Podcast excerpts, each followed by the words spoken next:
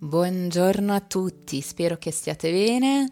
Oggi in questo appuntamento parleremo dei pensieri disfunzionali, delle emozioni disfunzionali, e prima di iniziare vorrei dirvi che ho caricato anche una bellissima meditazione sui pensieri che è molto utile per imparare a vedere i nostri pensieri per quello che sono, appunto dei pensieri, degli eventi mentali e che non rappresentano noi.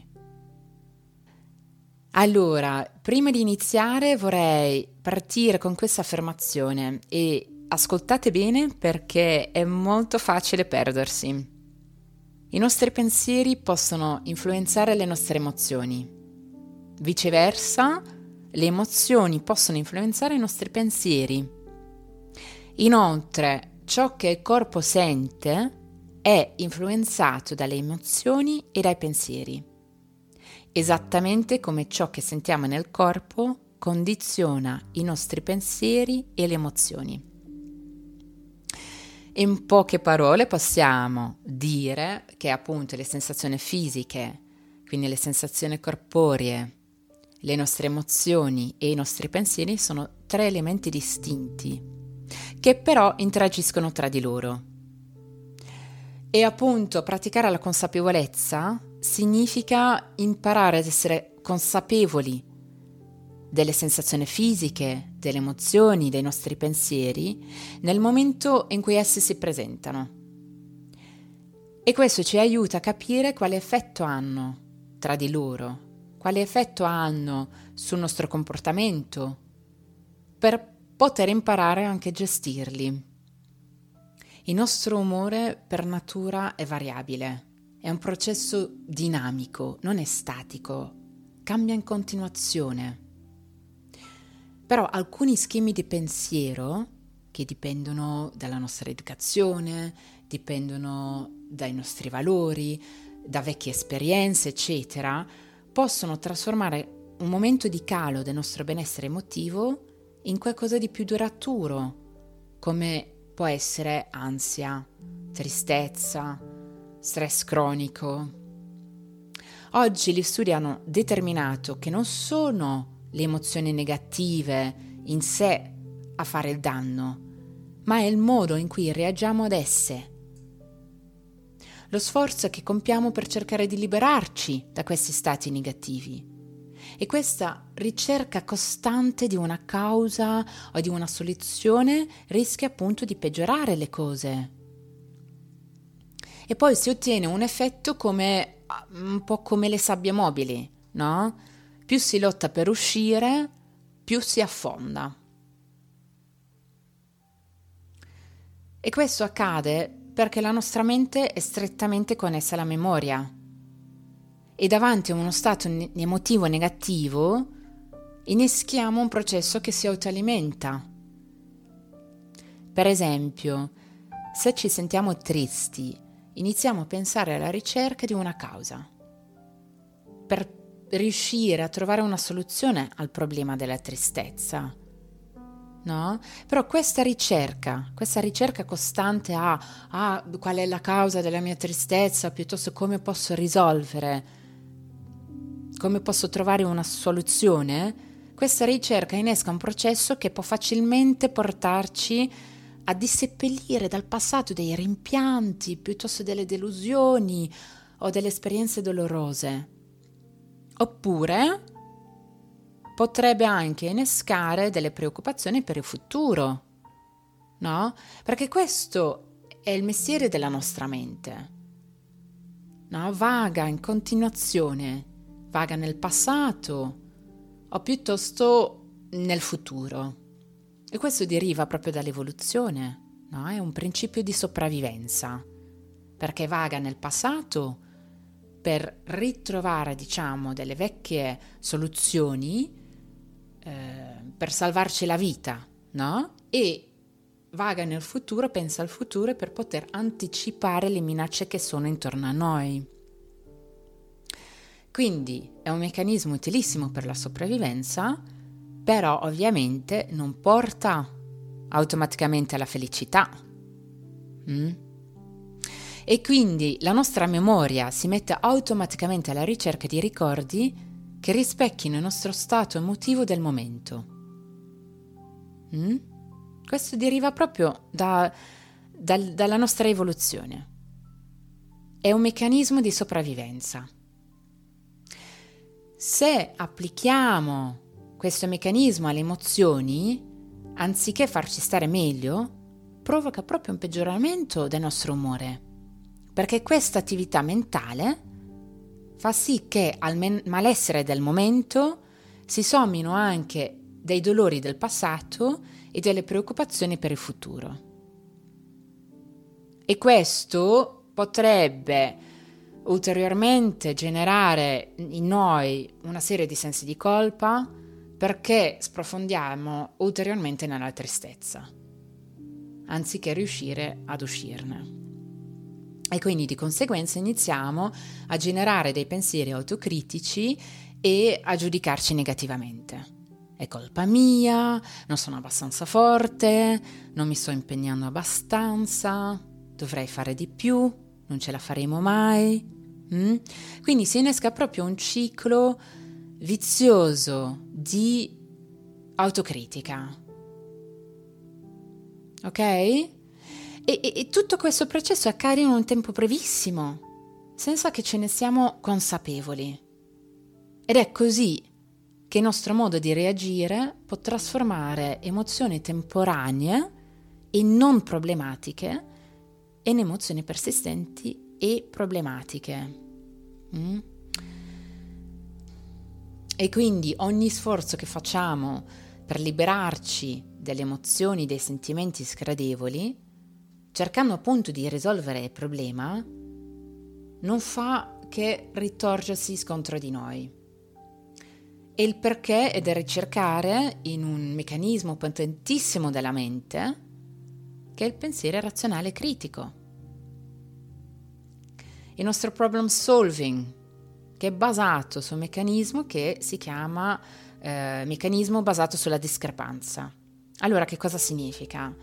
Significa che la nostra mente analizza la distanza che c'è tra il suo stato nel presente, per esempio la tristezza, io mi sento triste, e come invece vorrebbe essere. Vorrei sentirmi felice.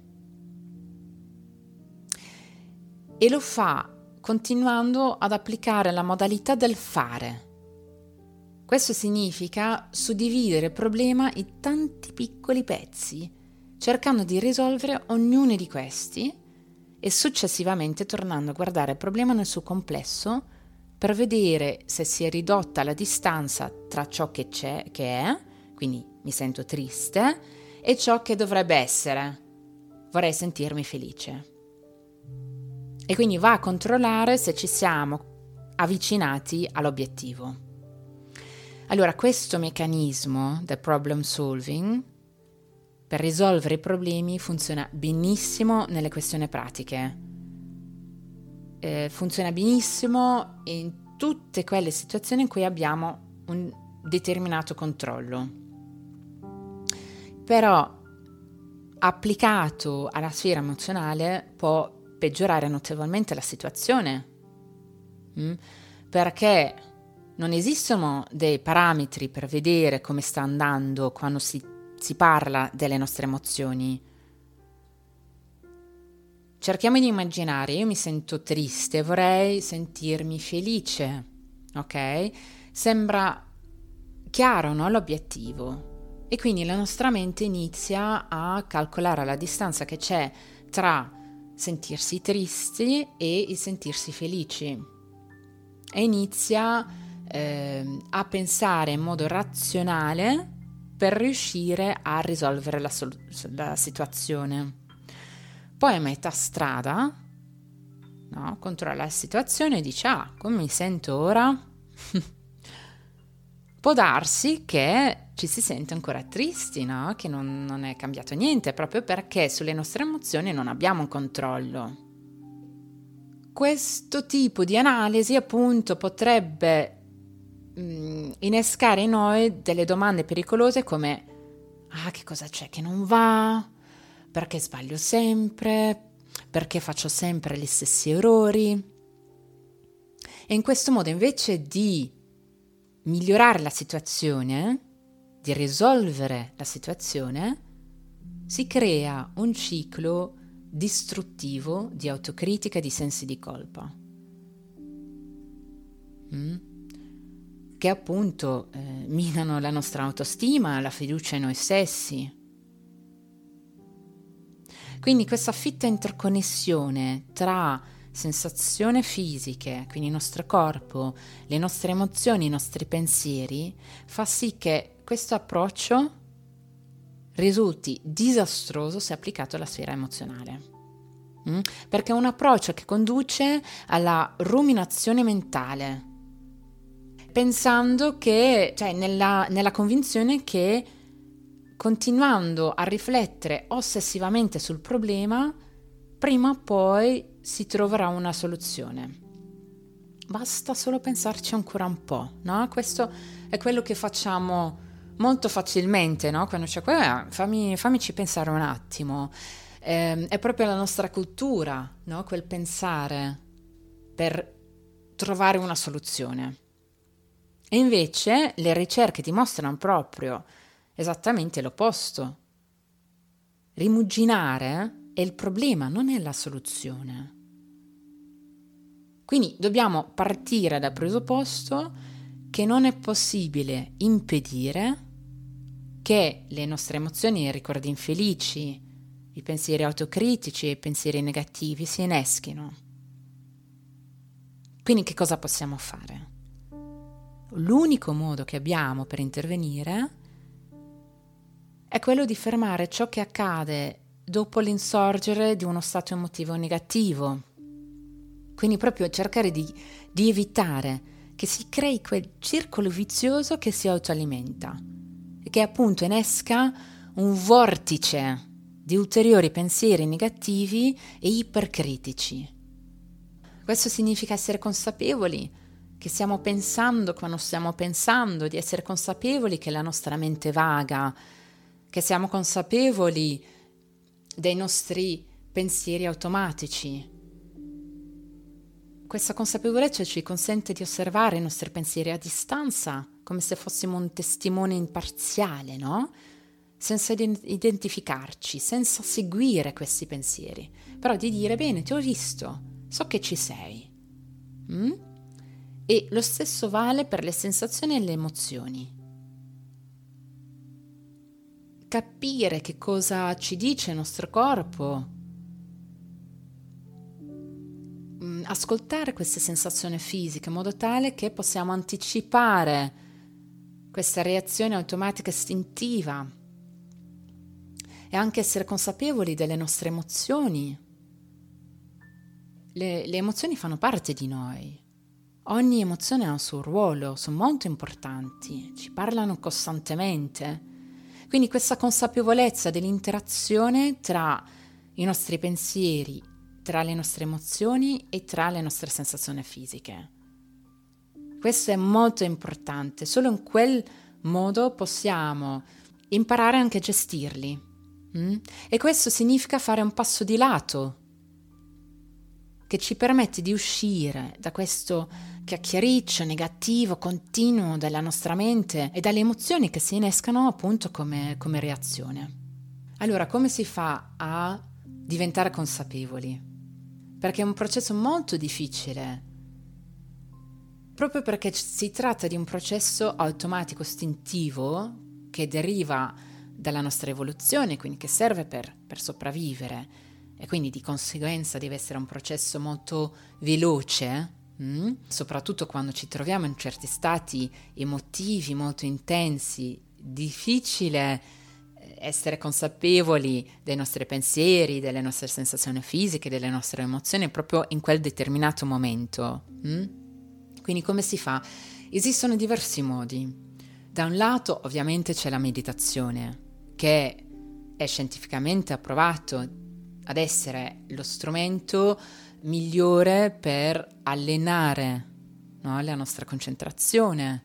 È tra le strategie basate sulle emozioni migliori che esistano, proprio per imparare a diventare consapevoli dei nostri pensieri, di quello che succede all'interno del nostro corpo, ma anche per diventare consapevoli delle nostre emozioni. Dall'altra parte possiamo sviluppare, possiamo praticare la consapevolezza anche in modo informale, quindi portandola nella vita quotidiana.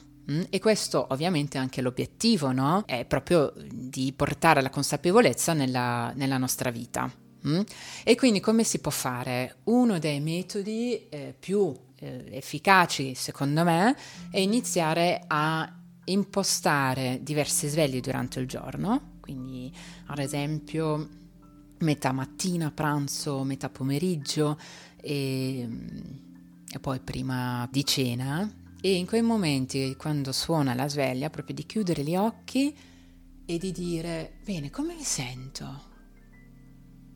Che cosa sento all'interno del mio corpo? Che cosa c'è? Può esserci un po' di tensione, piuttosto un battito del cuore veloce, piuttosto molto calmo. Proprio di osservare le sensazioni fisiche e di osservare i pensieri. Sto pensando a quello che sto facendo in questo momento, o sto pensando ad altro? E anche osservare le emozioni. E questo forse è la parte più difficile, perché per tante persone è molto difficile riuscire a dire come ci si sente in un determinato modo. E per questo motivo può essere interessante anche osservare appunto le sensazioni fisiche, perché le nostre emozioni si collocano nel nostro corpo. Portando l'attenzione alle sensazioni fisiche può aiutarci a capire anche come ci sentiamo. Per questo c'è tra l'altro anche una meditazione molto bella sulle emozioni difficili o sulle emozioni forti che ho caricato sul podcast, proprio per imparare a posizionare le nostre emozioni all'interno del corpo, per riuscire a, con l'aiuto del resto del corpo, ad avvolgere questa emozione e a farla sciogliere, no? In modo tale che fluisce con il resto del nostro corpo. Quindi questo è decisamente un metodo molto molto utile. Postare qualche volta al giorno la sveglia, poi ogni volta che suona la sveglia proprio dire: ok, come mi sento in questo momento? Facendo così ti porti proprio nel momento presente. Che cosa accade in questo preciso momento? È molto importante anche quando accade qualcosa non cercare di combattere i pensieri negativi o le emozioni, però semplicemente di dire: bene, ti ho visto, so che ci sei, fai parte di me, va bene, ma non sei me. Non sono io queste emozioni, non sono quel pensiero, proprio perché sia i pensieri che le nostre emozioni sono transitori, arrivano, poi magari stanno un po' con noi, poi se ne vanno, un po' come le nuvole, no? Nel cielo. Esistono delle nuvole bianche, piccole, che passano velocemente, poi ci sono anche queste nuvole pesanti, grigi, che rimangono con noi per tanto tempo. È un po' come appunto i pensieri disfunzionali, come le emozioni disfunzionali, no? E spesso siamo noi stessi a trattenerli. E quindi proprio grazie alla consapevolezza si può fare un passo di lato, osservarli, dire: bene, ci sono, fanno parte di me, in questo momento ci sono, però poi prima o poi passano. Magari tornano ancora qualche volta, però non sono me. Ok? Vi ringrazio per l'ascolto e vi auguro ancora una buona giornata e buona pratica. Ciao!